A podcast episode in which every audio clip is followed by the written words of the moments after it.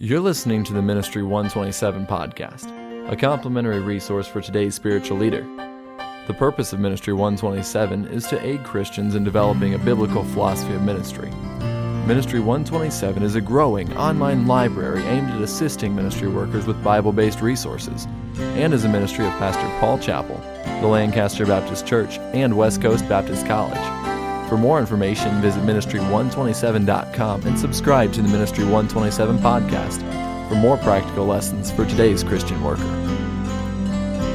This podcast is on reaching single adults with Pastor Tim Rasmussen. Pastor Rasmussen pastors the Faith Baptist Church at Canoga Park, California, where he has served since 1997. You know, I want to give you a couple of stories today that I think will be an encouragement to you, and I'm heading somewhere with them. I want to read these, these words to you.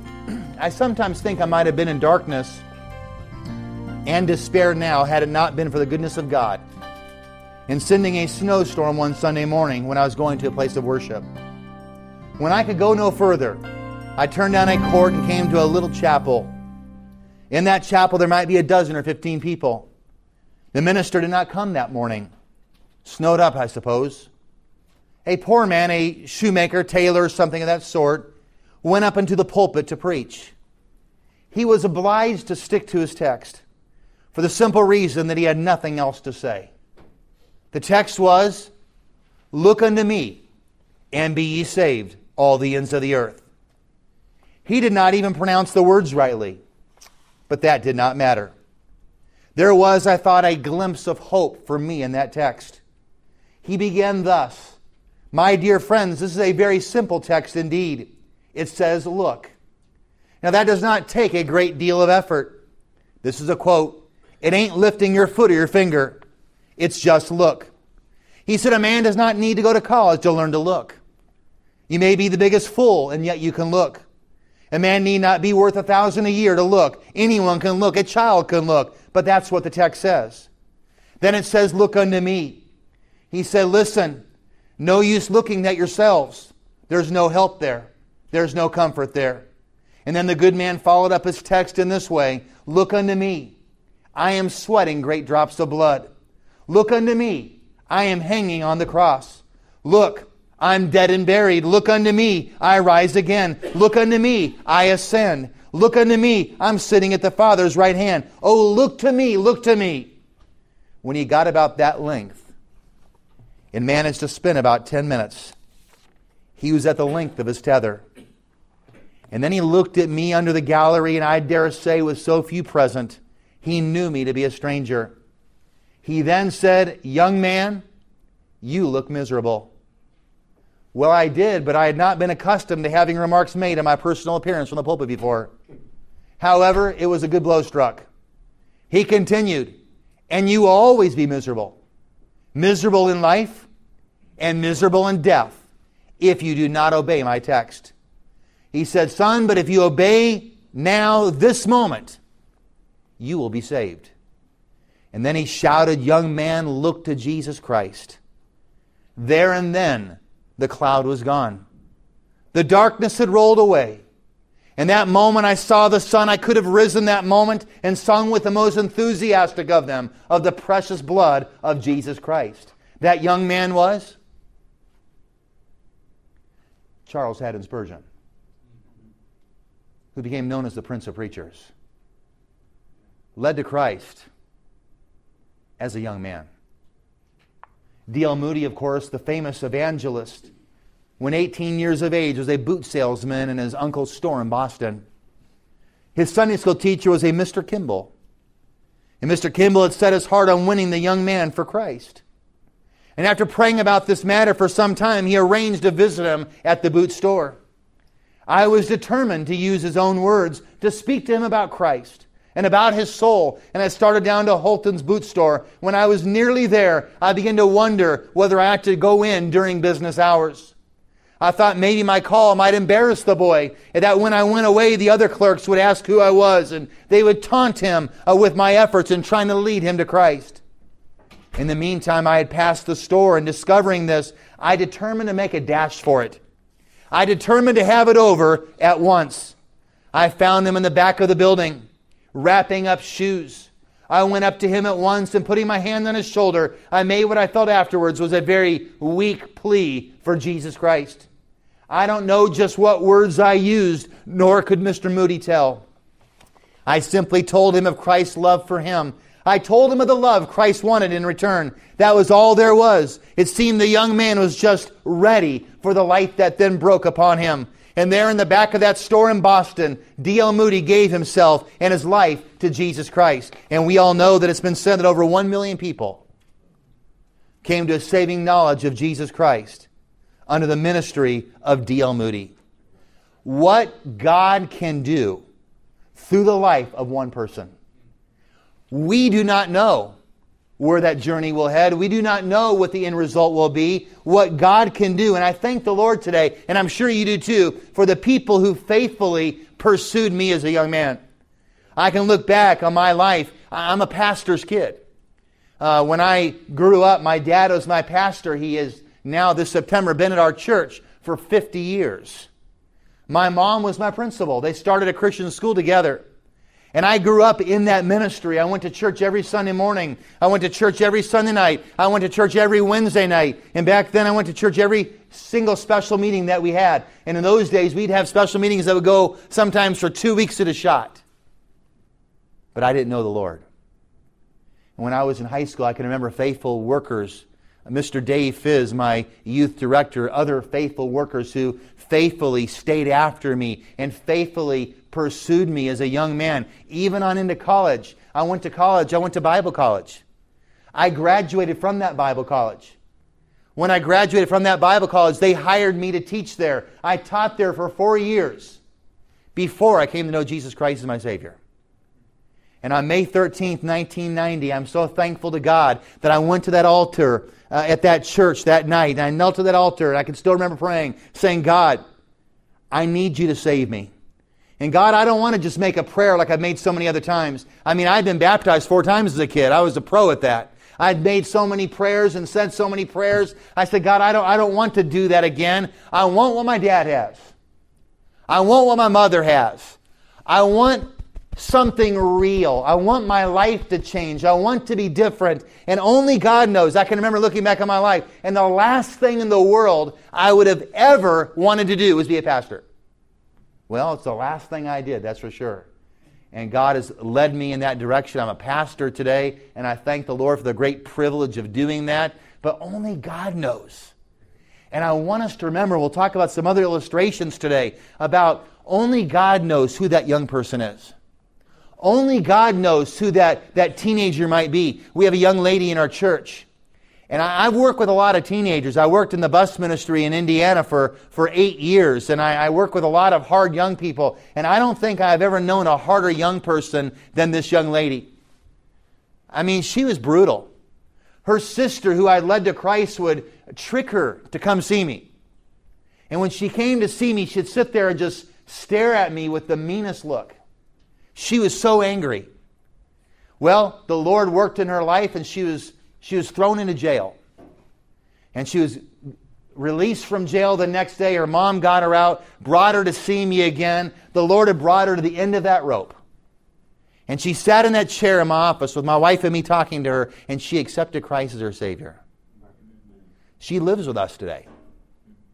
She lives in our home and she wants to give her life to God. She wants to come to West Coast Baptist College with her sister. She'd been in 11 different high schools. But that's what God can do. And I think at times what we do is we look at that person and think, you know, I've tried like 15 times that kid. You know, I've talked to them over and over again, and it gets frustrating, and we get discouraged, and we want to give up. But let me ask you a question today. Aren't you glad people did not give up on you? And let's approach our thoughts today with that in mind. We cannot give up. The Bible says the things that thou hast heard of me among many witnesses, 2 Timothy 2 2, the same commit thou to faithful men who shall be able to teach others also. I had the great privilege of being the pastor of Faith Baptist Church of Canoga Park. And it is my prayer that God will enable our church to be a strong church for Him. I, I, want to be strong for the Lord. I know you do too. I want to be strong in the Lord's work. I want to be uh, stand strong on the Word of God. I, I love the logo for our church. It's a picture of our church resting on the Bible and how, how apt, how wonderful a picture that is because everything we do should be based on the Bible. Our lives should be based on the Bible. The church should be based upon the Bible. We told our church many times if you ever hear anything that's not in accordance to the Word of God, you show us. We'll correct it in the very next service because we are accountable to God's Word. It is our rule for faith and practice. And the Bible makes it very clear that we need to have an emphasis on these things. And one of the emphases I've had is number one, I want to see young people saved. I really want to lead people to Christ with all my heart. That is my goal. Could I ask you a question? When was the last time God enabled you to lead someone to Jesus Christ? I've got to tell you something. It is my goal, it is my prayer to lead someone to Christ every week. You say, well, do you lead someone to Christ every week? I do not. But I come a lot closer to that goal, having that goal, than if I did not have that goal. By the way, the Bible says we're to pray according to God's will. Isn't that true? The Bible also says God is not willing that any should perish, but that all should come to repentance. So I pray, God, please give me an opportunity to tell somebody about Jesus Christ. And I've told the Lord, Lord, anything you need to do, any change in my schedule you, to, you, you, want me to make, anyone you bring my way, I'll put everything else aside so I can take the opportunity to tell someone about the Savior. How important, how imperative that is. And so I really want to see people saved. But not only that, I want to see them surrender their lives to the Lord. I want to see them uh, go into discipleship. We'll talk about that a little bit later on. I'd love to see them go to a Christian college for at least a year and give God a chance to work in their hearts and lives. Uh, my dad, when I graduated from high school, said, Son, he said, You can go to any college you want to. He said, But I'll help you pay for one. Well, I went to that one for a year and I stayed. And I met my wife the next year. And I stayed and I received Christ there. And I'm so thankful that I went. And I know without any shadow of doubt that I would not be standing here today if I had not followed that counsel and followed my dad's advice. And we have a great burden in our church to get as many young people in Christian college as we possibly can. I mean, the more the merrier. We just want them to go so they're in a safe place and a place where what they hear will be what we've preached to them. It'll be reinforced. They'll be protected. And I, that really is a burden on my heart. So, what are some keys in these areas that we can focus on in reaching single adults? But hey, listen, reaching anyone for Jesus Christ. Let's talk about some words. Number one, evangelizing.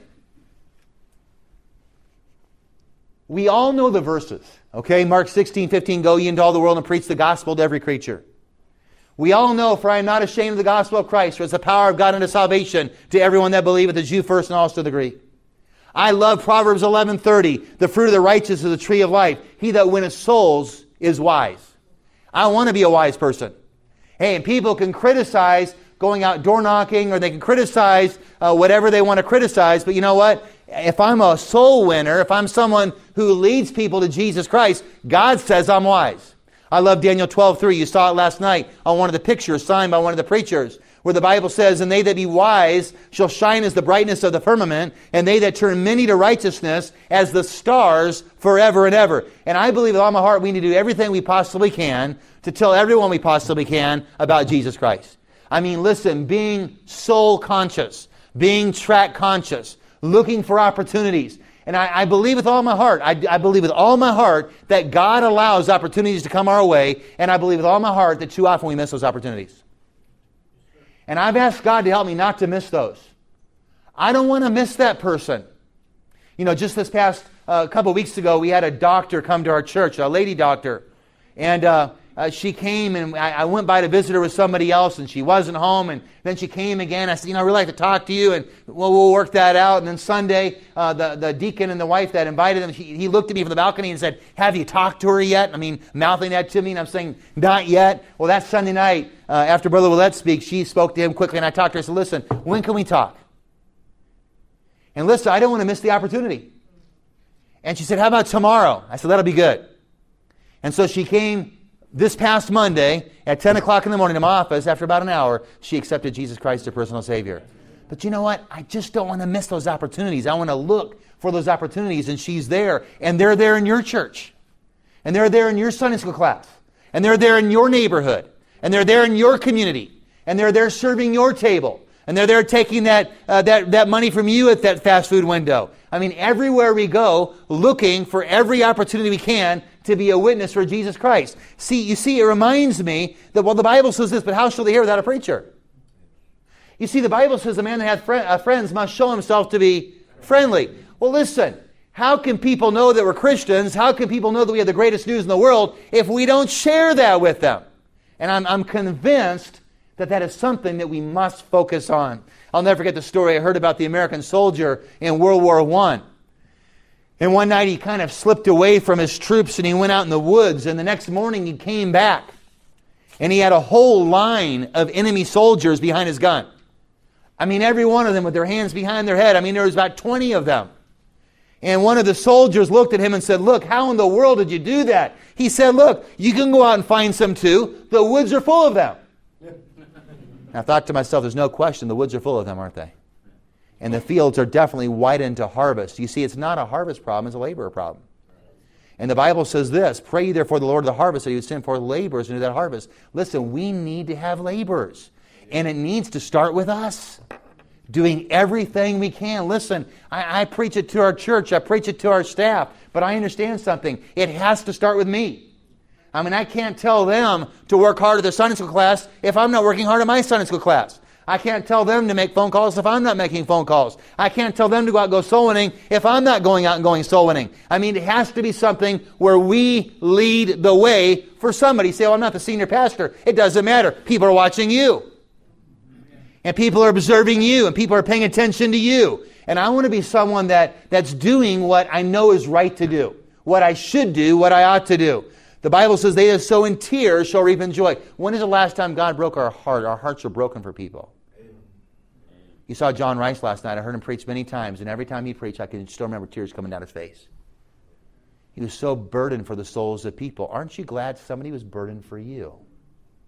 And they cared about your soul. And God help us to care about people. He that goeth forth and weepeth, bearing precious seed, shall doubtless come again with rejoicing, bringing his sheaves with him.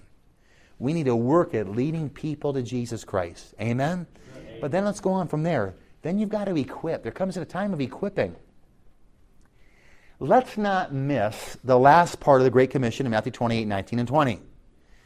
The Bible says, we know the verses, go ye therefore and teach all nations, baptizing them in the name of the Father, Son, and the Holy Ghost. And I believe in all that. I want to lead people to Jesus Christ, and I want to baptize people. But there's more.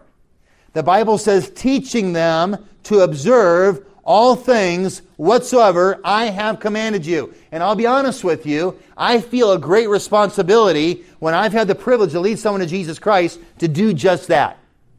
Who else will care about them like I would if I'm the one that took them and led them to Jesus Christ.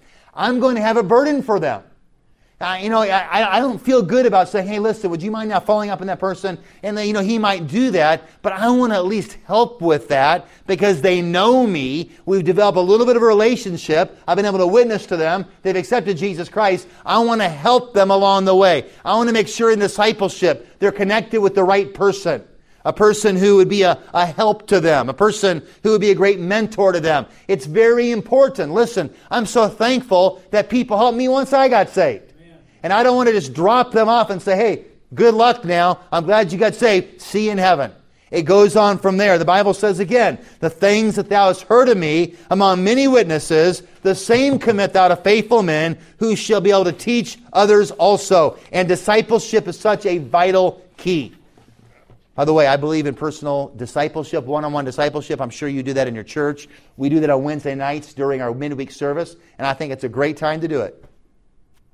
The people come for the 12 weeks or what have you. When they finish that, they're, on the habit of, they're in the habit of coming on Wednesday nights, then they come on to the church service. You say, well, I don't want to lose people out of the church service. Listen, this is there's a greater cause here and you want to help these people and we've seen that the people that go through discipleship are much better prepared for the days ahead than the people that we just throw into the services after they get saved it's that important but i don't want to stop there i also have seen this one of my favorite means of discipleship is this and i want to encourage you don't miss out on this is to take new converts with me soul winning i'm telling you it gives you a couple of hours where it's just you and them and you can talk about everything They ask questions of you. Not only that, they're spending time with you. You can pray with them. You're going soul winning. You're teaching them how to be a soul winner. And how to be your goal, not to go with other staff members but to find people that are in your class or in your, in your service or in your department where you work that can go with you and help you uh, tell people about Jesus Christ.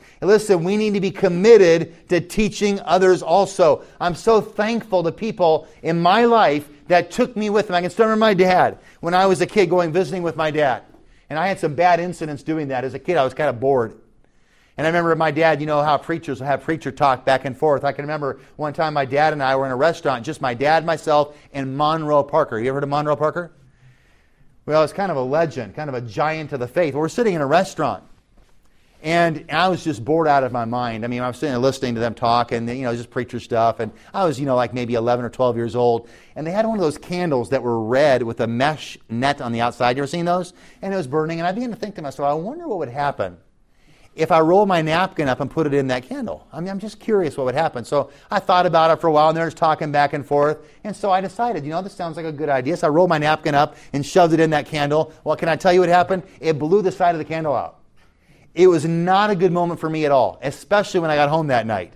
But I'm so thankful that my dad took me so many times to visits. And I remember spending that time with my dad. I remember watching my dad deal with people so patiently. Uh, you heard this morning about someone who was visited well, four or five times. Remember, they were called a few times. Uh, my dad led a man to Christ named Dave Fizz. And Dave Fizz was a great man of God in our church.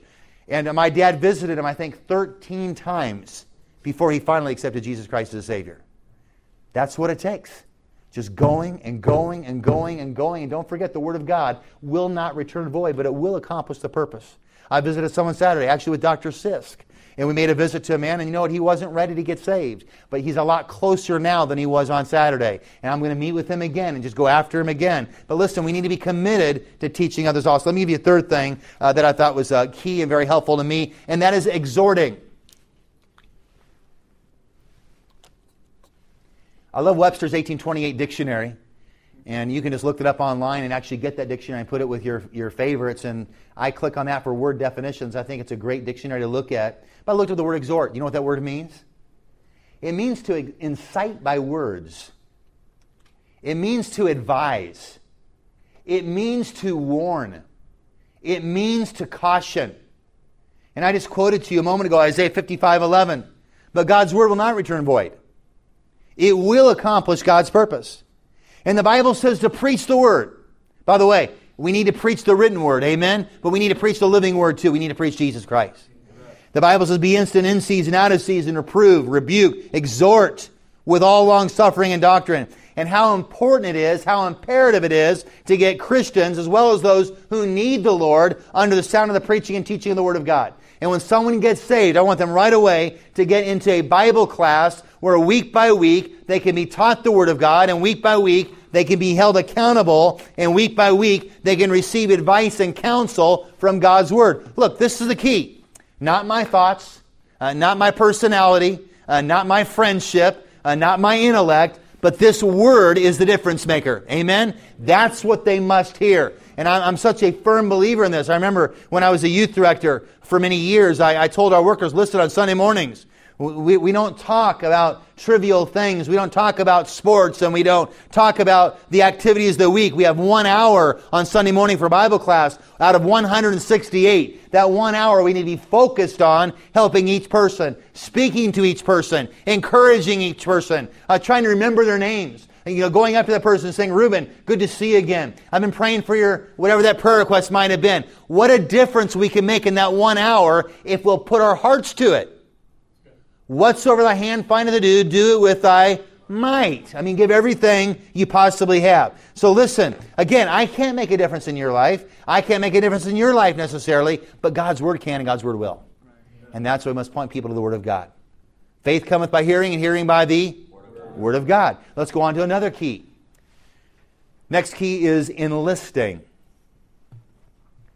The Bible says only fear the Lord. 1 Samuel 12, 24, a great verse, the verse my brother always signs with his name. And serve him in truth with all your heart. For consider how great things he hath done for you. You know, I, am telling you, one of the things I love to do when I give the gospel to people is go through what happened at the crucifixion. You know, we've talked about it so many times, it just kind of becomes old hat, doesn't it? But you have to understand that the crucifixion was so terrible, it was so awful, that they didn't even have a word that described it.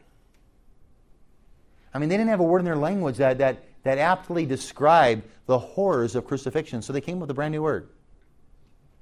The word is excruciating. And Jesus Christ went through that because he loved us. And he saved me. And because he saved me, I want to do something for him. I want my life to count for him. I want to make a difference for him. I want to do something noteworthy for him. And I believe with all my heart that it's imperative once a person comes to the Lord to get them enlisted or get them enrolled in a Sunday school class. I'm a huge believer in the Sunday school. Uh, you heard Pastor Chappell speak about it today. The Sunday school is the church organized to fulfill the purposes of the church. Well, listen, I, I, believe in that with all my heart. It's where people can be followed up on. It's pe- where people can be held accountable. And, and I'm going to tell you something. I'm going to explain to you how far I take this. I teach a class on Sunday mornings too, and I love teaching my class. But I'm a very big believer in some things. Uh, my class has about 400 people on the roll. You know what we do? We call them every week. And for many, many years, I called everybody on my roll. And it got to be where it was too big. And I mean, it was taking me four or five hours on Saturday to call everybody. And so, and I wasn't getting quite everybody because I'd say, well, that person, they have been here five years, so I'm gonna, I'll call them some other time. And it just, you know how that can be, right? It was just too much. And so I enlisted care group leaders who help call, and they all make phone calls. And we try to call everybody. I mean, we just try to get them a phone call on Saturday and listen, you know, uh, Ruben, it's, it's, this is Pastor Tim. Just want to remind you about the class tomorrow morning, 945. Sure, I'm looking forward to seeing you.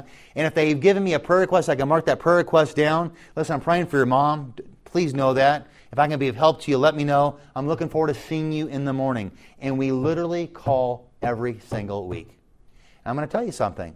It makes a huge difference. And I don't know what class you teach. It doesn't matter if it's high school, it doesn't matter if it's college, it doesn't matter if it's single adults, it doesn't matter if it's adults. I'm telling you something. And I teach adults. And i will miss one of them one week. Maybe I, I, what I try to do is I call through my own care group. And I've got about 100 of my care group and then I'll call everyone who missed the week before. So I still have a lot of phone calls to make. And so if a person came that week and they're not in my care group, I don't call them. And invariably, I'll have them come to me on Sunday and say, Hey, Pastor Tim, why didn't you call me yesterday? And you know what? And these are adults. But it makes a difference. They like to know that they've been thought about. They like to know that they are cared for. They like to know that they are important to you. Hey, it means something to you when you're important to somebody, and it means something to them. I'm thinking about things like not only making phone calls, but like he said this morning, Pastor Chappell did, writing letters, uh, sending postcards. Every time I go on vacation, I get a stack of labels for my whole class and a lot of other people in our church. I'll go out there and I'll buy, last time it was about 300 postcards. And I'll stack those postcards up. I'll take a night and put on the labels and put on the stamps. Then I'll just put that pile there. And for the first week, if I'm gone two weeks, I'll sit there and just write maybe 10 at one shot, and then a little later, 15 at one shot until the, the piles start changing. You know, the pile that I've left is getting smaller, thankfully. And I'll send those to those people. And you think, well, that's, that takes a lot of work. But I'm telling you, it means a lot. I'll go in houses and visit these people and see the postcards on the refrigerator, see the postcards on the wall, see the postcards on the little bulletin board. And I'm thinking to myself, that took me just a few seconds to write their postcard, but how much that means to them. Well, how about single adults?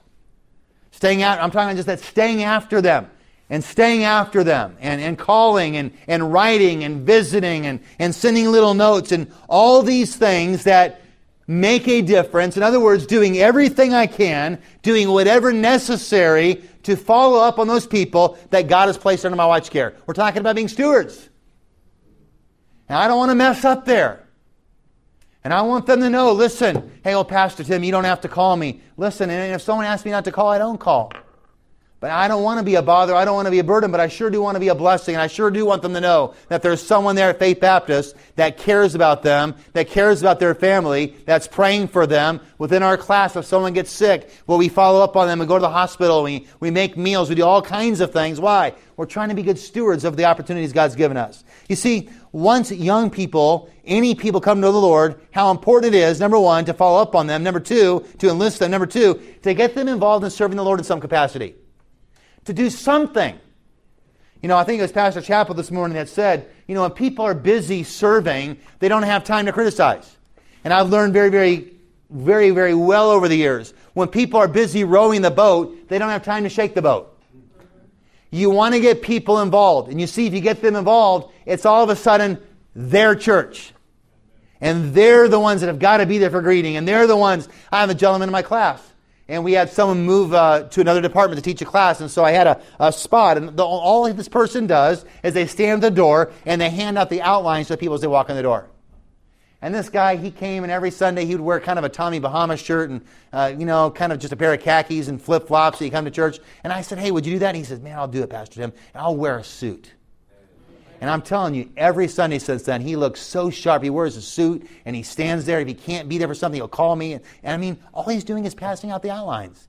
But you know, I'm glad he thinks it's big stuff and now it's given him something to do where he's involved in the ministry and that's his job and he's part of it. And I've got people that make breakfast and people that do the coffee and people that do the setup and people that greet and people that um, do announcements and a fellow that does the prayer time and I have all kinds of people involved. The more the merrier because now it's theirs and they're involved in it. And how imperative it is. Well, yeah, this guy says, you know, he's like 24 years old. He can do something. He can greet. He can help you greet. He can go visit. He can help you visit. He can meet you to pray with you. He can make hospital visits with you. Um, she can go with you, ladies, and do this or that or the other thing. And how important it is to get people involved. Not maybe not a major position at the beginning, but something where they can get involved with and do something. Something. You see, just about anyone can be enlisted to do those things. Uh, to do the work of the ministry. And what great benefit there is in the lives of new Christians when they start getting involved. How imperative it is to be involved in our church. Amen? Amen? Let's go on. Let me give you another key. I believe in this with all my heart too, and that's encouraging. Ephesians 4:29, let no corrupt communication proceed out of your mouth, but that which is good to the use of, what's the next word? Edifying that it may minister grace unto the hearers. Galatians 6 2, bear ye one another's burdens, and so fulfill the law of Christ. Romans 12:13, given to hospitality. Romans 12:15, rejoice with them that do rejoice. You know what I found out a long time ago when I was youth director? That it was very helpful to me to be interested in the things the young people were interested in. And when I became interested in the things they were interested in, then they listened more to me when I wanted them to be interested in things that I wanted them to be interested in. And how imperative is with single adults uh, to have fellowships and have activities and have all these things because they want a fellowship. And they, they want to be around other Christians. My brother and sister in law teach the college age class in our church, and they have the kids in their home every single Sunday night. And they come over there for food, and they come over there for games, and they just go over there in fellowship. And I'm telling you, that meets a great need and it encourages one another. When they share testimonies, they see these other friends that are there, these others their same age group that are there. That's encouraging to know, hey, I'm not the only one trying to live for God. I'm not the only one trying to do right. I'm not the only one trying to obey the Lord. Look, all these people are trying to do it too. That's encouraging, isn't it? And what, what a help that is. And so let's stay involved uh, in these young people's lives, especially we're thinking of today. You know, I heard a quote many years ago. It said, Be good to everyone because everyone's having a rough time. And they are. And it's important, I think, when we send young people away to college, uh, how important it is for me as their pastor to stay involved in their lives by writing them letters, uh, to stay involved in their lives by making phone calls, to stay involved in their lives by visiting them. Uh, when I uh, first became pastor, I had another pastor that I highly respect. He advised me. He said, Tim, he said, write your college young people. He said, send them a note, send them a letter, uh, send them an occasional check, send them an occasional gift card. When you visit a school, take them out for a meal. And I've tried to do that. You know why? I want them to know we have not forgotten about them. I want them to know we love them. I want them to know we care about them. I want them to know, look, we are very interested in you, even now that you're gone. We're interested in your future. We want to see you make your life count for God. And I want them to know that I love them, our church loves them, that they call me, they write me or text me, I'm going to answer them because they're important to me. You ever been encouraged by somebody? Someone just came to you and they just said, you know, that was just a great message. Thank you for, thank you for that message. It really helped me today. I mean, you can hear like five people kind of give you a, or see five people give you a frown, or five people give you a mean statement. If one person just come by and encourage you, it just does a lot for you, doesn't it? I mean, this helps you think, you know, I can keep on keeping on for the Lord. But you got to encourage them. They're just starting out and they're slipping and they're falling and they're struggling and they're, they're battling. They need our encouragement all the time. I not only have people that I call, I have people that I text every Saturday. And just text them, looking forward to seeing you tomorrow. See you in class tomorrow, praying for you. Can't wait to see you tomorrow. I'm just trying to let them know that they're on my heart, they're on my mind, and I care about them and I want them to do great for the Lord. Let's go on. Let me give you another key here. Engaging.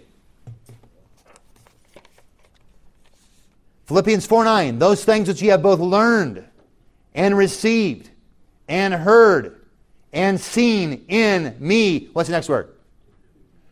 Do. Do those things. Let's not just talk about it, let's do it. Let's just not talk about it's great to serve, let's serve. Let's not just talk about it'd be great to tell someone about Jesus Christ. Let's do it. Let's not just talk about, hey, it'd be great to serve in a Sunday school class or work in a junior church. Hey, let's do it. Engage. You know what that word means? It means to secure for aid. It means to involve. You see, I only, not only want new Christians serving at the church, I want to get them involved in a ministry of some kind.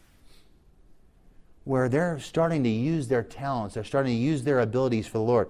There are a lot of people that have abilities and talents that I don't have, that they can use for the Lord.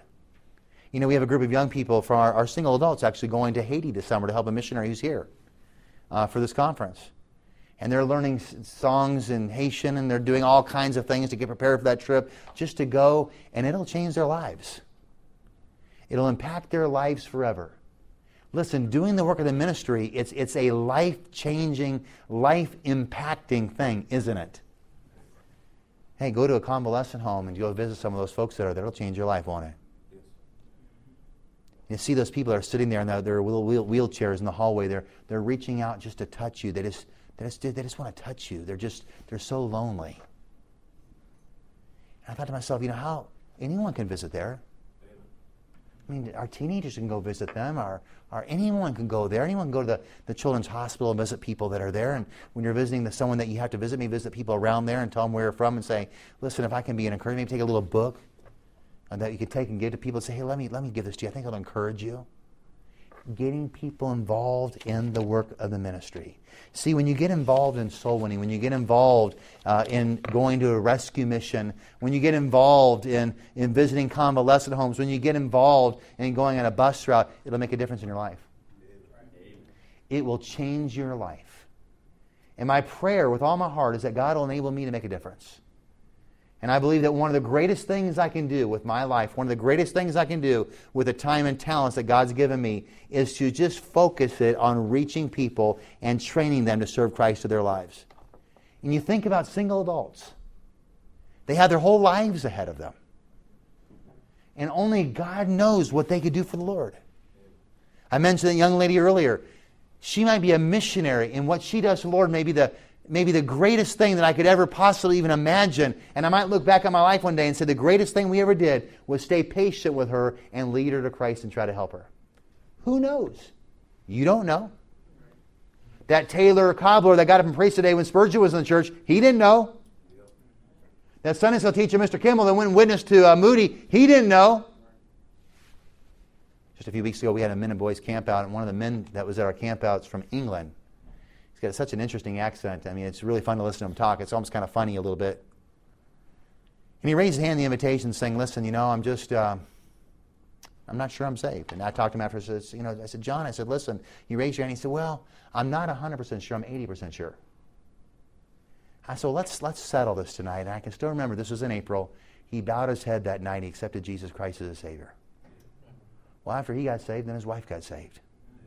And then I remember one night he texted me. He's from England, as I mentioned, from Liverpool. And he texted me. He said, Pastor Tim, he said, What's happened in my life is so incredible. Could you please call my sister in England and tell her about Jesus? I said, What time do you want me to call her? And at the time that he was texting me, it was like 4 in the morning.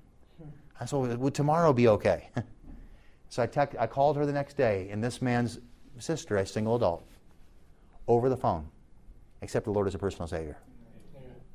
Amazing. And who knows what she'll do with her life? She's coming out here to the States this month, and I, Lord willing, I'll see her and be able to help her from there. But I thought to myself, only God knows the impact. Only God knows the ripples that will ripple out from that. From us just being, you know what? I'm going to look to try to tell every person I can. Every, every person I see, every person I come in contact with about Jesus Christ. In the spring of 1949, there's a godly pastor by the name of Charles Underwood. He started a church in Long Beach, California. He was preaching in a meeting in Bellflower. And in this, in this church in Bellflower, a young college student, a 20 year old young man, went to go hear him preach one night, unsaved. He looked at this young man. He said, Son, he said, Listen, I'm starting a church in Long Beach. Why don't you come listen to me preach in Long Beach? Come, come join me in Long Beach. I'm starting this church, brand new church. So this man did. And Pastor Underwood preached from the Gospel of John every Sunday morning. He preached from Romans each Sunday night. It's a simple matter of just precept upon precept, line upon line. There the Word of God was going, and this young man later recounted, he said, You know, I would get angry in the services and think to myself, who told him what I was doing last night? Who told him where I've been? I mean, how does he know all this information about me? But the Holy Spirit of God is targeting that young man. And after three months of going to this new church, dealing with the conviction of the Holy Spirit in his life and dealing with the loving persistence of Pastor Mrs. Underwood, my dad, Roland Rasmussen, pulled his car over one night on Magnolia Street in Long Beach and received Christ as his personal Savior. My grandfather told my dad, he said, if you go to Bible college, he said, don't even bother coming home. My dad went to Bible college. That first summer, my grandfather wouldn't let him come home. He lived with the pastor and his wife the entire summer. But you know, his mom came to Christ, his, his dad came to Christ, my grandparents. And who would have thought? This 20 year old college student, this, this baseball player, this kid, going to Long Beach City College, who would have thought that he would go to Bible college? Who would have thought that he would sit under the preaching and teaching of Bob Jones Sr.? Who would have thought that he would purpose to give his life to God? He was in my, my grandfather's house one day with my grandfather. My grandfather was dying of emphysema. And they tried to move everywhere for a drier climate to help him. And my dad prayed and he said, God, if you'll save my dad, I'll give my life to you with whatever you want me to do, I'll do it. My grandfather did survive, and he was so angry at my father and said, No, you're too young to make a decision like that. You're too young to say words like that. You don't have to keep that vow you made. That you don't have to keep that commitment. My dad believed that he'd given his life to God. And as I look at the campus where I serve today, where my dad has been for 50 years, and I see that church, and I see that school that he started with about 1,300 students each day. And I look and I stand and look at the blessings of God, and I just often wonder who would have thought? I mean, who would have thought? Only God could have known what could take place in the life of one young college student, one kid. Only God could know what he could accomplish through his life for his honor and glory. I'm so thankful this day that Pastor Charles and Juanita Underwood showed an interest in that young man, my dad. You know, I heard the story, probably you have too, and I'll close with this. About a young boy one day that was out on the ocean. I love the ocean. Maybe you do. I love the water. I love the waves. I love all of that. He's out in that ocean that day and he was looking at all these hundreds upon hundreds of starfish. And he's picking up these starfish as fast as he could. He's throwing them back in the ocean as fast as he could. I mean, he's trying to save those starfish. And a young, an older man came walking by and he just started pouring cold water and all of it, saying, Son, what do you think you're doing? He says, Sir, I'm saving these starfish. And there were literally hundreds there. Hundreds upon hundreds. He says, Son, you can't save all of them. What kind of difference do you think you can make anyway? And he looked at the starfish he had in each hand. He said, Well, I can make a difference for this one. And I can make a difference for this one. I want to ask you today who is it in your church that you can make a difference in their life? That you can start praying for them, start weeping for them, start praying that God will give you an opportunity. We had a young girl from our school. She was expelled from our high school. She was a rough customer, too. She just went the way of the world, but you know what? One day she came back to church and started coming to church again. One night I sat down with her and she accepted Christ as, in her heart as her personal Savior. She came to West Coast Baptist College. She graduated from this school and now works for me as a secretary. And I often look at her and think, who would have thought? Who could have known? The title of this seminar is Reaching Single Adults. So let me ask you a question. Who's that person God's brought to your mind right here, right now? I mean, right now you can think of that person. Maybe they're new to your church. Maybe they've been there for some time and you've just kind of gotten frustrated because you know they don't seem to be really listening. Could I ask you a question? Does God want them to perish? Could I ask you another question? Don't you think it'd be a great thing if we started praying today for them? That God would grab a hold of their heart and that God would bring them to Himself. And if just one person for each of us in this room will come to the Lord as their personal Savior and give their life to God, this session could make an incredible impact on your church, surely on that person's life, and without question on eternity. Amen? Let's think that way. My dad used to often tell me, he said, Son, God really looks out for those trees in the orchard that are bearing fruit. And I've often thought to myself, I'd sure like to be one of those trees. That can be a fruit bearing tree for God, for His honor, and for His glory. Amen. Thank you for listening to this Ministry 127 podcast. Today's lesson was on reaching single adults with Pastor Tim Rasmussen. This podcast was designed to equip spiritual leaders to grow in the Word and develop a biblical philosophy of ministry for today's local church. Be sure to let a friend know about Ministry127.com. Also, for Christ honoring publications, please visit strivingtogether.com for resources that encourage spiritual growth and the local church ministry. Thank you for listening to this Ministry 127 podcast.